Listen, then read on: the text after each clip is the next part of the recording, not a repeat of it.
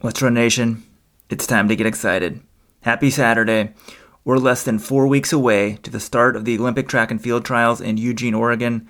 And remember, the countdown to the trials on Let'sRun.com is sponsored by On. This week, we got a special talk with the OAC's Joe Klecker. He's part of what may be America's number one running family. His mom, Janice, was the 1992 Olympic Marathon Trials champ. His dad, Barney, was the world record holder at 50 miles. And Joe is an Olympic hopeful at 5K and 10K with a 1306 5K PR and NCAA XC runner up finish. Enjoy.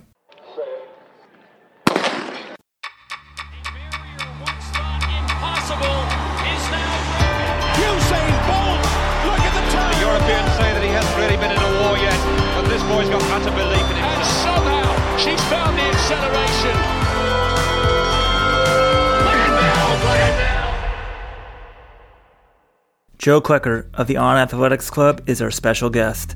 Joe is fresh off a great run at the Sound Running Track Meet, where he ran 27 23 44 to become one of nine Americans under the 27 28 Tokyo Olympic standard. In the 5K, he's also got the standard as well, having run 1306, which puts him eighth on the US Olympic list. Joe's got a tremendous running pedigree. In high school, he was the Minnesota state record holder in the mile with a 404 mile. College, he went to the University of Colorado under famed coach Mark Wetmore, where he flourished, becoming the NCAA runner up in the indoor 5,000 meters and in cross country. Joe's got fast and famous running parents. He may be the fastest member of the family, but he's probably the third most famous. His dad, Barney, was a 215 marathoner and the American and world record holder for 50 miles. Barney held that record until a couple years ago when the now very famous Jim Walmsley beat it. His mom, Janice, is the Olympian in the family, 230 marathoner. She was the winner of the 1992 Olympic Marathon Trials. Joe, pretty cool family. Great run this weekend. Thanks for joining us. Thank you for having me. First, let's start with the run on, I guess it was Saturday, Friday night, Saturday night?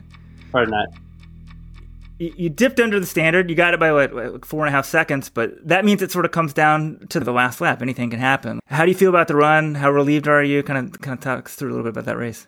Yeah, so going into it, the main goal was to hit the standard, and that's been a focus. Kind of this, you know, last training block was to run 27-28, but we knew that we needed to be ready to go at the trials, and so we kind of had to weigh training very hard leading into it, keeping the volume pretty high but also being rested enough to hit the standard. And like you said, four and a half seconds underneath. Um, I think we played it pretty well with um, not having, I guess, the freshest legs going in. I didn't feel um, my best going into it. You know, I felt a lot better when I ran that 5K um, earlier in the year, 1306.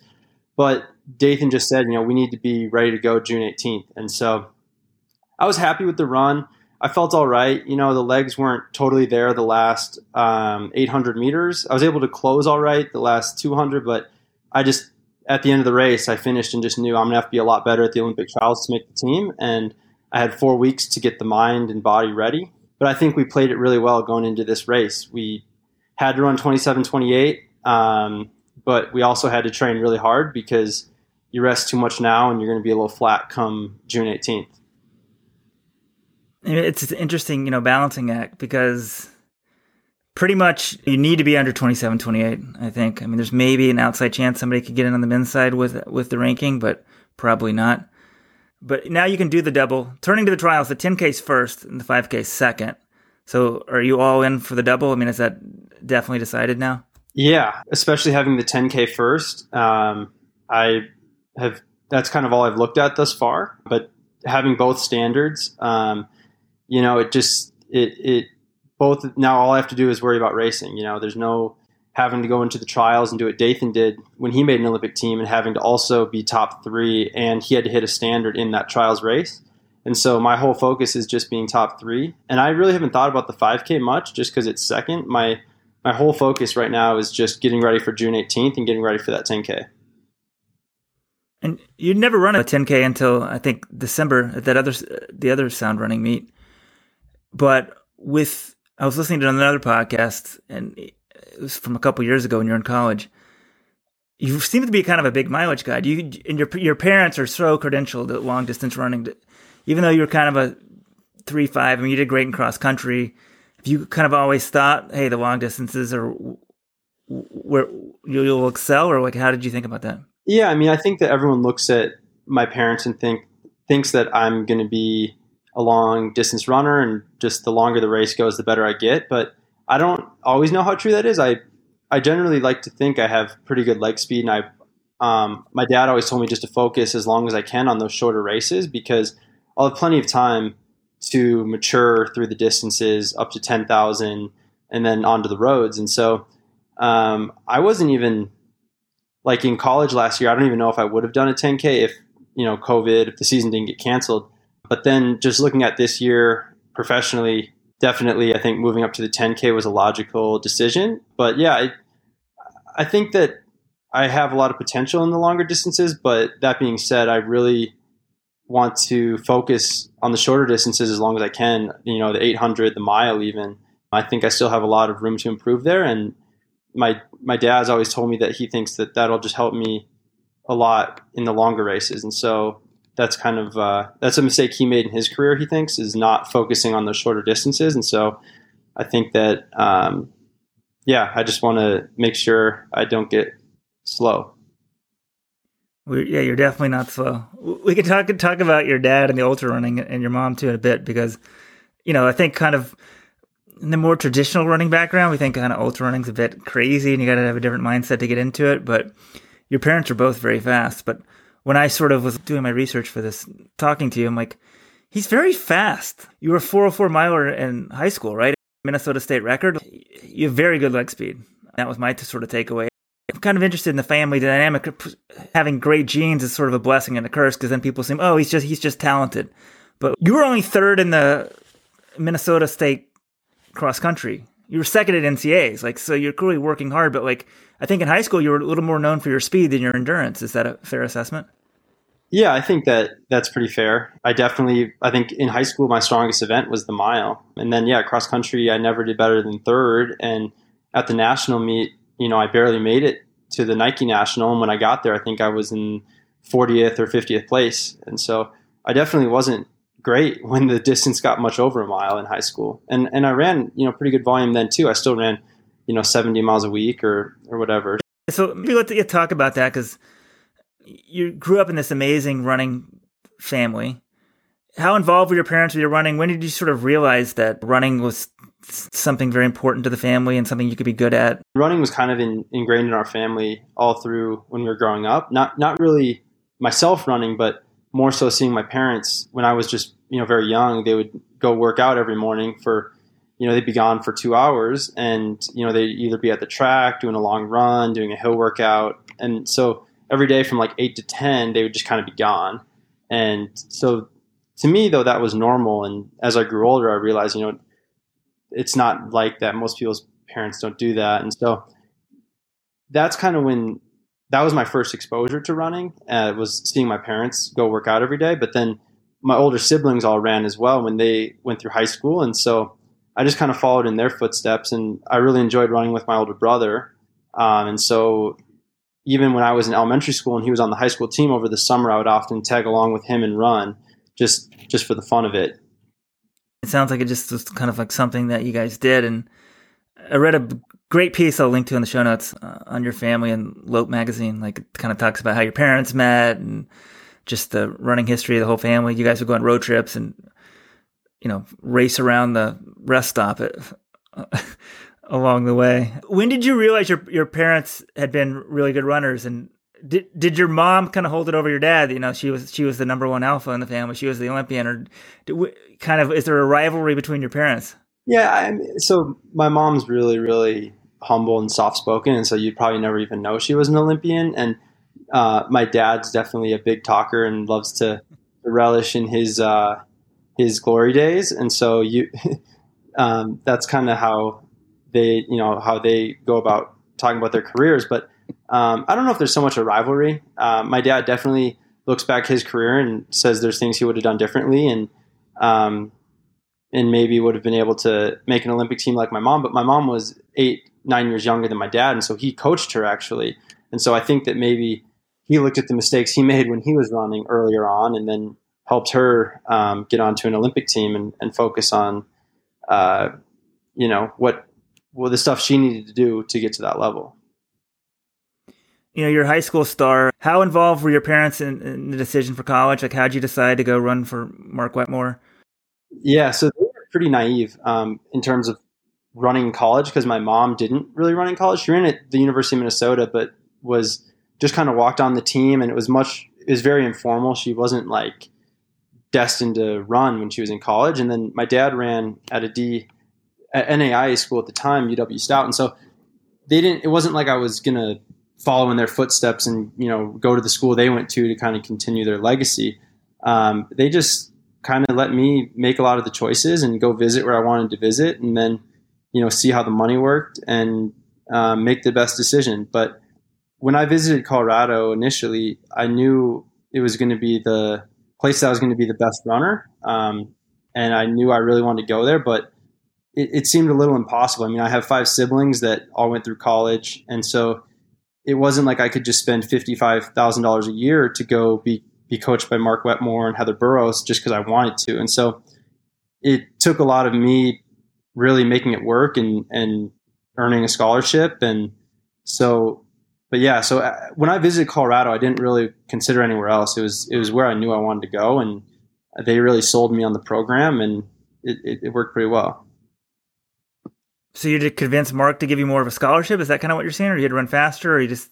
No, you had to run faster. I came in on a pretty small scholarship, and it was a scholarship that you know, if I wouldn't be able to afford, I would have to take out pretty substantial loans if I was to go for five years. But I just put my head down, and Mark told me if I run faster and get better, he'll reward me accordingly. And so by my third year, second year maybe, I, I worked up to a full ride, and so they had really held up. Uh, their agreement in that sense. You know, they they kind of had me in the system, but they you know as I ran better, they rewarded me for it, and so I give them a lot of credit for keeping their word in doing that. Um, but yeah, it was definitely just running better, scoring points at conference, making NCAs, and they you know they rewarded me for that. You did start running fast pretty quick. I think you ran 1344. I don't know if that was your redshirt freshman year or your freshman year that, that was my true freshman year and it was actually my first 5k that year i was focusing on the 1500 and at conference they just kind of put you in you know a number of events to try and score points. And uh, yeah that was my first 5k and i just kind of went for it and ran pretty well. A lot faster than maybe i thought i could have.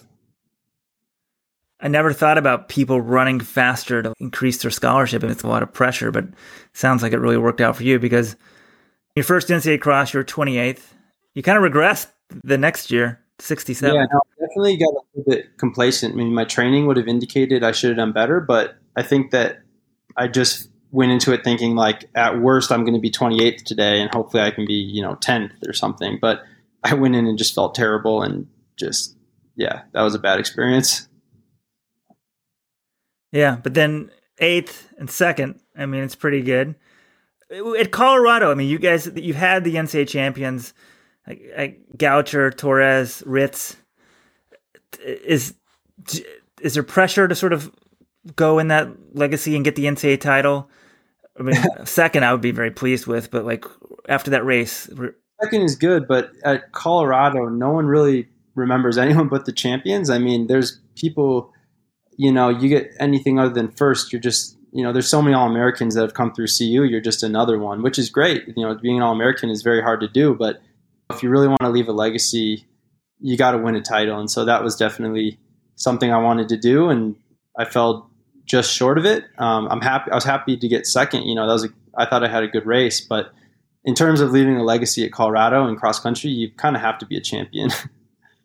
yeah, it's not fair for you though because I mean, last year it's 2020, your senior year, coming off you know your runner-up finish, and I guess cross country and the 5K the year before indoors you're probably thinking, hey, I got a good shot to win titles indoors and outdoors. And then COVID happens. I mean, COVID happened to us all. And, you know, maybe people say, oh, we shouldn't complain like, you couldn't run your senior year. But uh, what was that like for you? Like, uh, I mean, I'm sure it's your senior year, forget about running as trying to be an NCAA champion. Anyone like it's a it's a great time in your life. It's fun. You know, your friends, you're graduating. It's kind of a pivotal year for a lot of people. That was sort of ripped out from you. How, how did you deal with that?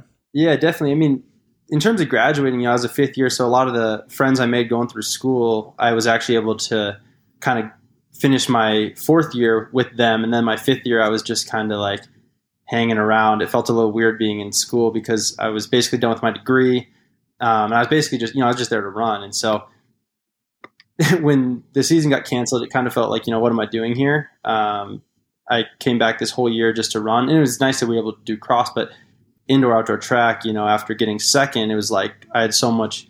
Uh, emotion tied into going and winning a title after being second, you know, for the second time in cross country. Um, but yeah, in terms of uh, school, I was just kind of hanging around, not doing much. But running, yeah, it was really unfortunate. I mean, I was that's the whole reason I was still in Boulder. The whole reason I was, you know, still in school was to go try and chase these titles. And so when it got taken away, it just kind of felt like, you know, what am I doing here? What was your major? I was a biochemistry major. I assume after your NCAA runner up and that sort of stuff with your parents all along, you thought like, "Hey, I'm gonna try to make a run of this as a pro runner, try to make the Olympics like my mom." What was that process like? COVID happens. Did you already, you know, had you already been talking to agents? Kind of tell us how you got hooked up with the OAC and on. Yeah, with COVID, it got accelerated quite a bit. You know, I was just going to start meeting with agents after that indoor NCAA championships, and you know, just kind of get the ball rolling on um, brands, contracts, all that stuff. And then once COVID hit and the seasons were canceled, it was kind of like, you know, there were I was done with the NCA if I was able to get a contract, and so everything it was like every day I was on the phone with agents. Every day I was, you know, trying to get a deal, and you know, businesses had no clue what they're going to do, and so it was really hard because a lot of businesses were just like, yeah, we can't really hire anyone right now. We're, we we have no idea how this whole situation is going to play out. And so it was really stressful because I didn't want to come back for a sixth year. But if I didn't have a contract, it was like, what am I going to do? You know, I kind of had to in that sense. But yeah, then On came along and they were like full in on starting this team. And initially, I was did not really want to join a team. I kind of liked the situation I was in and thought if I could get Mark and Heather to keep coaching me, it would be a really good situation. I'd continue to improve like I did at CU. But with the the cards I was dealt, you know, with with on, which was my best situation, um, they said, "Yeah, we're forming this team," and it was really scary, you know, to step away from a program and a system that's worked so well for you. But you know, obviously, with the athletes they brought in, the coach they brought in, and what we have now, it totally, you know, worked out the best way possible did you know Dathan at all from just kind of being a CU legend? Like, how instrumental was it the fact that he had gone through Mark's program? Did that make it easier to sign on with on? Yeah, so I actually didn't know Dathan at all. Um, I knew a lot of like, you know, I knew the Gouchers and uh, Torres, and you know, so I knew some of the CU greats. They'd come around, but actually Dathan was someone I never talked to in college, which was a little strange to me. But then, as soon as they mentioned that he was a candidate for the coaching position, it made it a bit easier for me knowing that he knows exactly what I did at CU. He knows the training, he knows the system, and in his own career, he knew what took him to the next level after being at CU. And so that offered me a lot of comfort, uh, just uh, easing that transition, you know. So having Dathan as the coach really made it um, a lot easier to kind of step into this new team. And so yeah, they signed Dathan first, or they signed you? Like, yeah, so it was pretty close. I mean, so they were talking to me, and they my kind of last stipulation to them was, look, I'm not going to join this team if I don't even know who the potential coaches are. And so they kind of t- told me who they were talking to in a, a pool of coaches, and um, they wanted to get my opinion as you know as an athlete. And so I kind of called all them up, talked to them, and they're all really great coaches. You know, very accomplished. Um, and at the end of the day, you know the the brand really liked Dathan, and you know Steve DeCoker and Dathan had a bit of a relationship um, in uh, in Dathan's pro running career um, with him be, working at Brooks. So it was a good fit for them, and you know it was a great fit for me. Him being a CU alum, you know him being fully invested in this in this team. Uh, you know he lived in Michigan at the time, and so it was a bit um, it was a bit you know having a coach in Michigan and training in Boulder seemed a bit weird, but he just you know put his house on the market, sold it, and moved out like months ahead of when you know he originally planned. He just was full in on this job, and so that was a lot of just good energy going into the team as well. Are you allowed to reveal? I have no idea who the other coaching candidates were. I haven't been told. I don't. I don't think I should say. If if you ask Steve DeCoco, maybe he'll tell you. Okay, yeah, because I'm, I'm curious. I get, we just know Dathan's the coach. You guys are running really well. It seems like a good group, but we, you know, you forget that uh, Dathan wasn't the only option. Yeah, yeah. No, I, all I say is they're all you know similar level to Dathan in terms of either their pro running careers or else their coaching. So they're really you know was, they went all in on this. On didn't like try and just find someone to to fill the position. You guys are doing really well, and did Mark give you any sort of parting fin- final advice of like what you can accomplish as a pro? And I didn't ask Dathan this, but you guys are all in Boulder. Do you ever see Mark now, or is, is everything pretty much separate? Mark and Heather were really, really good at helping me along with the process. You know, at CU, they've dealt with this quite a bit, and they just made sure I asked all the right questions. You know, figured, um, you know, they just really reiterated to me how great of a system, you know, the college system is, and you're stepping into this. You know, once you leave here, you don't have any of this, and so you need to make sure that your next um, step that you're taking, it's not just money that you're getting. You're getting a great system. You know, you need. Uh, it's not just a coach and an athlete and money. There's a lot more that goes into a team, and so they were super pivotal in just um, me asking the right questions to Steve. And I think that the questions I asked in my process really guided, you know, what the um, how they made decisions building this team. And so, yeah, that was probably the how they helped me the most in terms of how we parted. You know, it just kind of was like I signed my contract, and you know, Mark just congratulated me, and that was that was kind of it. But yeah, we see the CU team around Boulder quite a bit. Um, I'm still in contact with assistant coach Billy Nelson quite a bit. We're you know we got really close in our time at CU when he was coaching. Um, I, I'll always email Mark and Heather like after an athlete has a really good race or something like that. But you know they're they're fully invested in coaching CU, and so um, you know there it wasn't like this hoorah big party. You know you signed a contract. This you know they just congratulate you and keep going with their athletes, and I kind of respect that. They've got their job to do too, right? And they can support you, but it, it's you're no longer their priority, which exactly which makes sense.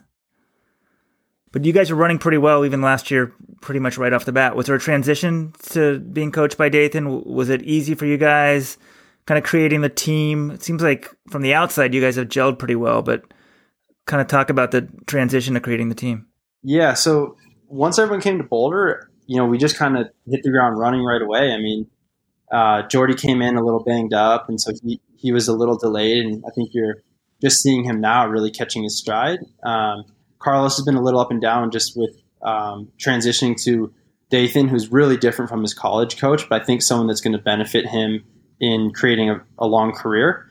But yeah, I mean, the, the transition to Dathan for me was was pretty smooth, and Ollie, because I think that we had similar backgrounds in college, and going to Dathan for me, he, there's a lot of you know Wetmore in his training. Um, he you know he he he likes to say you know his coach his his coaching is kind of a blend of all of the coaches that he had in his career. You know, he takes what he likes from all them, and so it, it was pretty easy for me to transition into that because there is a lot of you know Mark Wetmore's training in there, but the the biggest thing was just the intensity is is quite a bit higher um, in the workouts, and so that took me a little bit to get used to. Certainly in the summer after a long season, I didn't really take any breaks because I wanted to be ready whenever races popped up. And so by the end of the summer, I was pretty pretty tired and my legs were just pretty beat. But I wanted to keep going because come July and August, races kind of started getting back on the calendar, and I really wanted to to see what I could do. Last summer, you, you set 5K PR, 1328. Probably wanted to run a little faster. I think your best was what, like 1331? 30 when I redshirted one year. Yeah and 2735 i mean that one you're pretty close to the standard so was that was that race disappointing for you or the 10k in december um, that race I mean, it was that I didn't hit the standard, but going into it, Dathan was just kind of like, "You've never run a 10k before. Um, we're probably going to run one again before the trials." And he just wanted me to go in and kind of learn the distance. He didn't want me to go out at some crazy pace, die, and just have a bad experience. He wanted me to to finish strong, run and and just see where I'm at. You know, because you, you do all the training, but you don't really know if you've never run the distance how you're going to be. And so going into that race, we kind of said 2740s would be a pretty solid opener and something that we could be happy with. And so running 2735 was um, definitely encouraging. But then, you know, you're only seven seconds off the standard. So then you finish that and you're a little disappointed. But um, it was definitely just kind of seeing where we're at in that 10K. Yeah, and that one, like, now when I look you up in the like IWF results, it's got like a thing saying like it technically doesn't count because of the shoes. If you had hit the standard, would that have counted? Uh, no, it actually wouldn't have counted. So in hindsight, it doesn't really matter. Did you know that? Did you guys know that at the time? It's crazy. Yeah, so we we did, but we didn't know how close they were checking because I know other people in that race wore shoes similar to mine uh, over the 25 millimeter stack height, and I don't think they have the same asterisks that I have. So someone must have been looking extra carefully at my shoes versus Interesting. the rest of the field. Did they measure them like after the race, or just from photos? No, no. So it's um, I think that you send the shoes in to get them approved by World Athletics, and so they kind of have all the shoes on record, and so they can just say, "Oh, he's wearing that shoe, and it's this one." You know, it's not approved for the track, you know, because it's over the stack height. So I don't know how they do it if it was some prototype though. That would be uh, a bit challenging. Yeah, the whole shoe thing's crazy, and I don't know. We let's run a praised on because they've said you guys can race in what you want to until until they you know develop their own shoe. As an athlete, how do you feel about that? Uh, about what? Just racing in. You can race in what you want, right? I mean, yeah. I think that's what the policy is for you guys, right? Yeah, that's what we've been doing. Yeah, so we've been you know pretty heavy in the developing spikes, and we had def, uh, multiple prototypes come to us and we're just you know critiquing them but yeah it's really nice that on's letting us wear what we need to make the olympics you know giving us the best shot you know they we've had zoom calls and they just tell us that you know they don't want to stand in our way to make an olympic team um, and so they've told us like obviously we're in such a time crunch now with the trials in a month they're not going to be able to put out a spike that's um, adequate within that time. But we've been working pretty like we're on calls all the time and we've had prototypes sent to us that we're just critiquing and continuing to improve. And so i think that their big push is you know come eugene you know next year we want to have a really good spike. Thing i forgot to ask you about colorado was the two years before you got there they were ncaa team champions which is kind of crazy because you had such good success i mean nau's been so good recently do you think Mark and Heather can get Colorado back to the top? Like, what do you think was missing when, when you were there uh, from the team side? Yeah, I mean, so yeah, right before I got there, they won two. My freshman year that I redshirted, uh, they got second and were very close to winning. And so we are definitely riding a, some pretty good years there. And then my whole career, my first year that I ran, we, we finished way, um, my first two years, we finished pretty far back. And so my last two years, my biggest focus was obviously I wanted to do well for myself, but I wanted to get the car Colorado team back high on the podium. And my last two years, we were fourth and then third as a team. And so that was some good momentum moving forward. But yeah, I definitely think Mark and Heather, they know how to get teams back. They've they've lost before, they've had bad years, but if you look over the last 25 years, the one team that's been there for 25 years is Colorado. I mean, and NAU is on a very hot streak right now. They're doing very well, and there's no reason to think that they won't continue that. But there's been teams that come up and then they don't even make the NCAA championship five years later. And five years ago, they were the hottest team in the NCAA. And so I, I know Mark and Heather will get to CU back on, on the top of the podium um, pretty soon. I mean, we got a good class of guys in there. We got some great leadership on the team right now. And so these young guys, I think they, they have a lot to, a lot of, a long way to go, but I think that they can get there the tradition's amazing, and and I'm getting old because a good friend of mine's Chris uh, Chris Lear who wrote Running with the Buffaloes. But I remember him talking about, oh, I, I knew this guy. He's a guru out in New Jersey. He's now in Colorado. They're going to be really good. And everything he said was true. I mean, it's pretty amazing. And in this podcast I heard you talking about, you said you thought you'd read most of Running of the Buffaloes, but you never like when you were younger, you never sat down and read it all the way through. But you would sort of like once you were at CU, you'd kind of look at the book and compare the training you were doing. Yeah, I think I've ever read it straight through still, but. but the, the thing you also said in this podcast is, I think you said there was like 15 straight weeks you ran 20 mile runs, long runs. Is that standard at Colorado, or is that just you've always loved the long distance?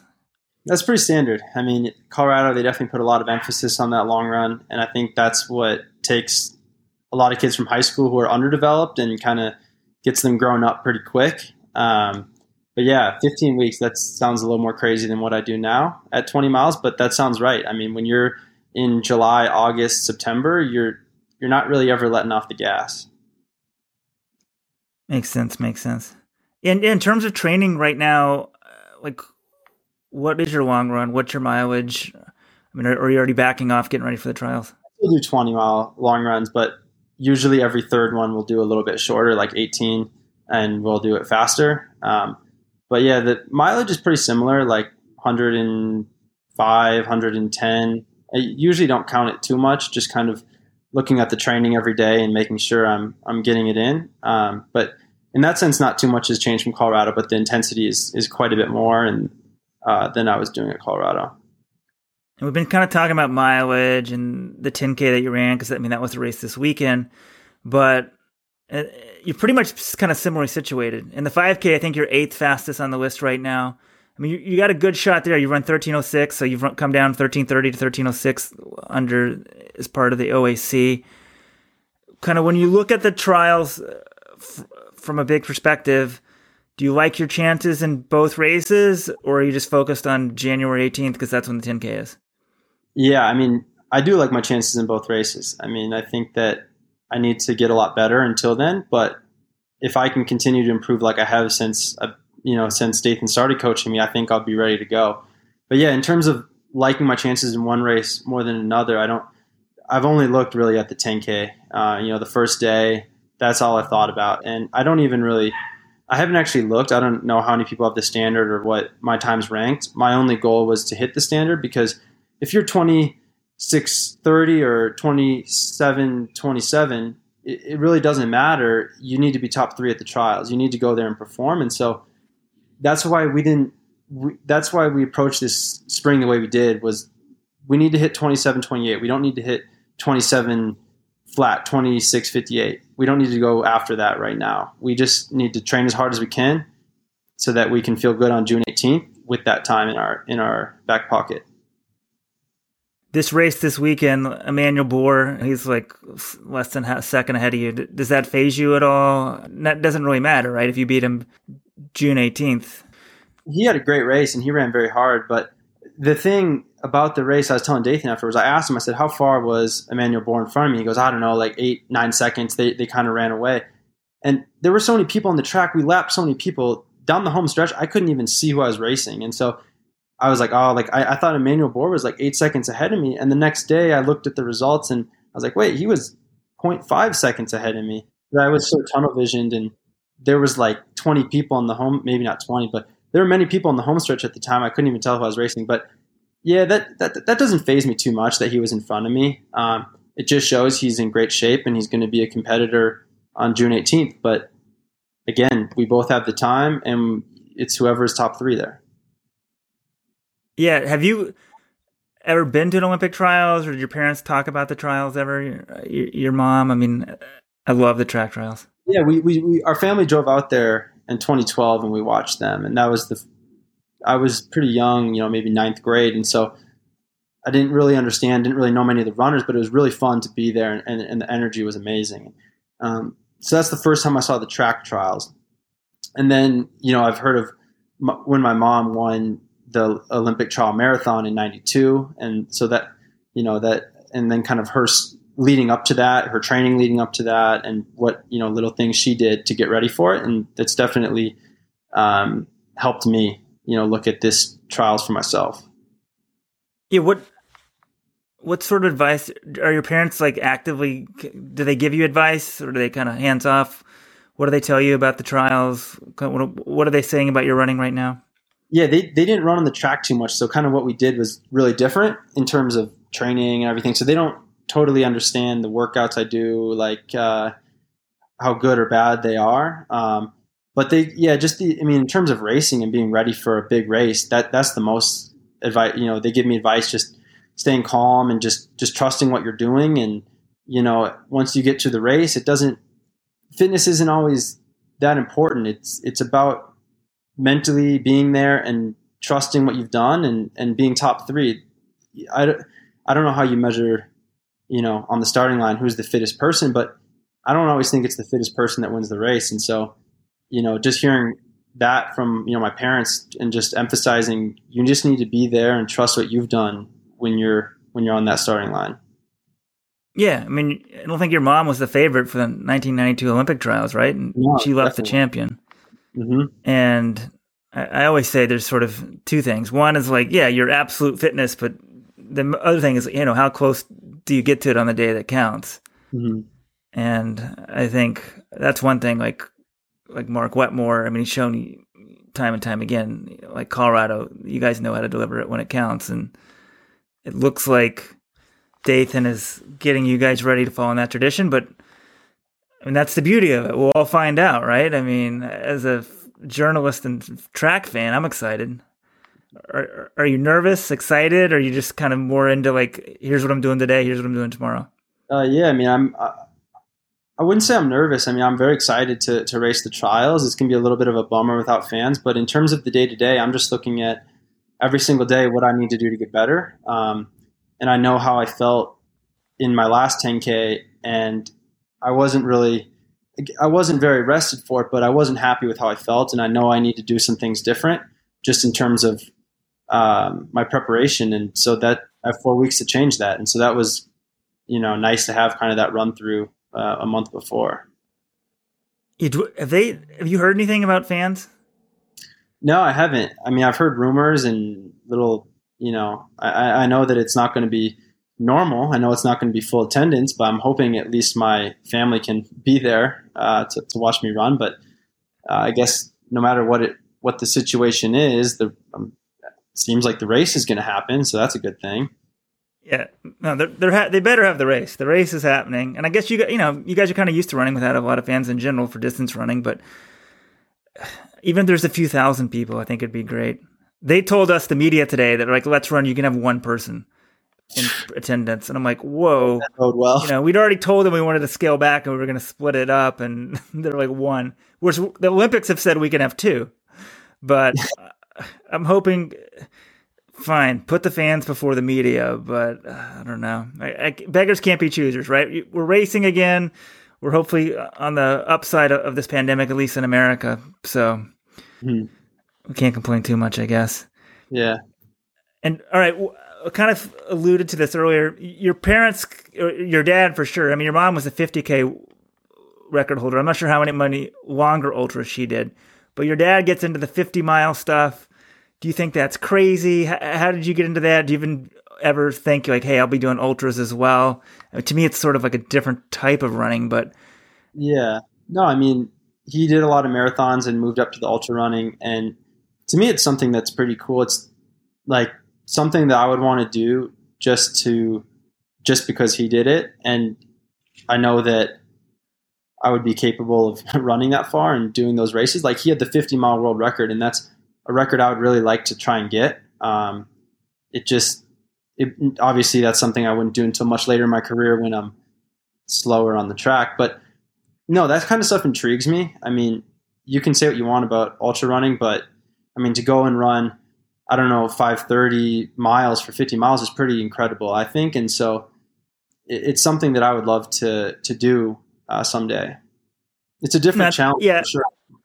I think it's crazy, but I think it's cool. And uh, like Jim Walmsley, sort of the we talked to him sort of after the 50 mile run, maybe before, and the more you learn about it, I mean, your dad's record was really good, Oh yeah. I mean, and I'm sure your dad would point out your dad wasn't running in super shoes, right? Like, yeah, he doesn't. Even, I don't even think he knew. What, I tried to explain to him what super shoes were when his record went down. I was like, "Look, the the shoes are totally different, you know." And he had Pacers, and not discrediting his record, but I'm just saying your record was incredible. I mean, to run what you did in Link, you know, in Chicago, just show up and do it is crazy, you know, because people today can hardly get back to that. And you see how much times have progressed in every other distance across the board. And it took this long for the 50 mile to progress. And, you know, there's probably a little bit of not as many people going after that record, but it it's still crazy that not one person until Jim Walmsley got it, you know? Yeah. And Jim, I mean, Jim's got pretty good track credentials. And I thought, oh, he'll blow this thing out of the water. And, and the more I learned about it, he got it. But then he went after the 100K thing. It's very hard. I mean, your dad, there's a reason that record lasted so long. And I think you're saying for the record, your dad would still have the record without super shoes. Come on, get it out there, get it out there. Uh, I, I don't know about that. I mean, it, I think that it would be fun to have them in their prime race. I think that it would be fun if you had two ultra runners at that level and had, you know, I mean, because Walmsley's and my dad's, I'm sure it was just time trialing, and you weren't really ra- you're just racing the clock. But it'd be cool to see, you know, many runners of Walmsley's level. I mean, no one is his level because he has the record, but people who are who are that capable and get them in a 50 mile race together would be pretty cool to see. And I think you could build a lot of uh, attention around that. I mean, you saw how much attention his 50 mile record got. That was, I mean, I was tuned in. I knew there was a great broadcast of it, and it was it was really cool to watch. And so I think that ultra running does have a, a fan base, and people want to tune in, but it's it's a little bit hard to follow, you know, with uh, with you know lack of coverage and stuff. Yeah, no, like Hoka did a great job with that one because it was easy to follow, and I, like you said, it's kind of intriguing. Um, yeah, and with your parents, long distance, you know, have you thought about the marathon when you joined on? Were you thinking, hey, I want to make a marathon debut soon? Or you're like, no, hey, I'm a track runner. I'm going to try to make the Olympics. Like, what are your thoughts on the marathon? I haven't thought about when. I thought about where. I mean, I'd love to like run. I really like the Chicago Marathon, and that'd be a fun one to do. I love Chicago, and just you know that marathon. I watch it every year, and I, I just think it looks so fun to to race through the through the city there. But I haven't thought about when. You know, I mean, I have I have a lot I want to do on the track, and I think Dathan will be wise in telling me. You know, he ran his first marathon when he was 23, and he doesn't want me to do that. You know, that was one mistake he made in his career that he has guided me away from. Even though I didn't want to do a marathon, but he he'll be a good person to consult with about when it's time to do that. He saw it all in his career, kind of the college phenom, did the marathon early, then came back to the marathon, switched coaches a bunch, was hurt, got healthy, but he still had a very successful, tremendous career. So uh, sounds like you're you're in good hands with him. Real quick, like the working out, like Olli's so fast. Are you guys a good workout combination? He's been running so well. Does that give you a lot of confidence? Kind of I think one thing that Dathan's really good at is is overlapping workouts and getting us, you know, like Olli's running 1500, I'm running 10K, but 95% of our workouts were the exact same. And obviously, Olli's going to be doing a little bit more faster work to get ready for a 1500, and I'm going to be maybe doing a little, you know, maybe a couple extra sets of a workout. But yeah, it does give me a lot of confidence. I mean, I'm racing 1500 in uh, two weeks at the Stumptown race up in Portland, and just seeing him go run 333 doesn't mean I can do that, but it definitely lets me know that I can, you know, get after it and run something respectable for a, a 10K, 5K guy. Yeah, so will that be it before the trials, the 1500 in Portland? Yeah, I think so. I mean, I, I have definitely, you know, date, I, have I've just trusted Dathan with this. He's made teams, he's known what to do, and I haven't tried to insert my wisdom. I don't have any when it comes to making the Olympic team. So I've just trusted what he's said, and he wants me to run a 15 and then do some kind of workout after, maybe pace a teammate in the 5K, maybe run the 5K, something like that. Um, is it is something that he wants me to do. Um, but yeah, I mean, I we toyed with the idea of running uh, either Gateshead or uh, Florence uh, Diamond Leagues, but it was just it doesn't make sense. He didn't think it made sense, and I trust him. So, and it's cool too. If I make the Olympics, it'll be my first time ever leaving the country. So that will be kind of special. Oh wow! I hope you got your get your passport. Get that get that in order. Yeah, I, I, I don't know if I have one. I might have. I have to look. I might have done that when I was like tenth grade for some reason. Oh, Well, that would be a cool story. Um, thank you for joining us. Any parting words you want to say, or should we just get ready for June 18th? No, I guess uh, just get ready for June 18th. I'm very excited for it, but yeah, it'd be it'd be fun. Hopefully, there's fans there and people can bring a lot of energy to to that week. Yeah, I definitely won't be there because I was already doing the back half of the trials. But hopefully, your parents are there and some other people in Let's Run in the running community cheering you on because that stadium looks absolutely amazing. Yeah, it does. Thank you. Thank you. Thanks for listening. And for more Countdown to the Trials coverage, including talks with the OAC's Alicia Monson and head coach Dathan Ritzenhein, check out the link in the show notes. And if you want to try out my favorite electrolyte drink, get electrolytes without the junk or sugar. It's called drinklmnt.com. You can get a free sample pack for $5 shipping. I guarantee you'll like this stuff. I will personally refund your 5 bucks if you don't like it. Go to drinklmnt.com slash let's run to try it out. Link in the show notes as well.